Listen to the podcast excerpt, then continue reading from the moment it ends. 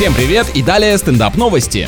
Туристы, отдыхающие на побережье Мексики, сняли на видео чрезвычайно дружелюбного серого кита. Он подплывал вплотную к лодке и высовывал голову, чтобы его погладили. Для такого животного довольно необычная любовь к подобным ласкам. Может, этот гигант идентифицирует себя как морского котика? Тогда все ясно. Несколько человек даже отважились поцеловать 45-тонную рыбу, и тот явно был не против. Правда, после тесного общения он не забыл обдать людей фонтаном воды. На месте экскурсовода я бы точно сделал вид, что это запланированная доп-услуга, и немного бы подзаработал. Потрогать $5, чмокнуть 10.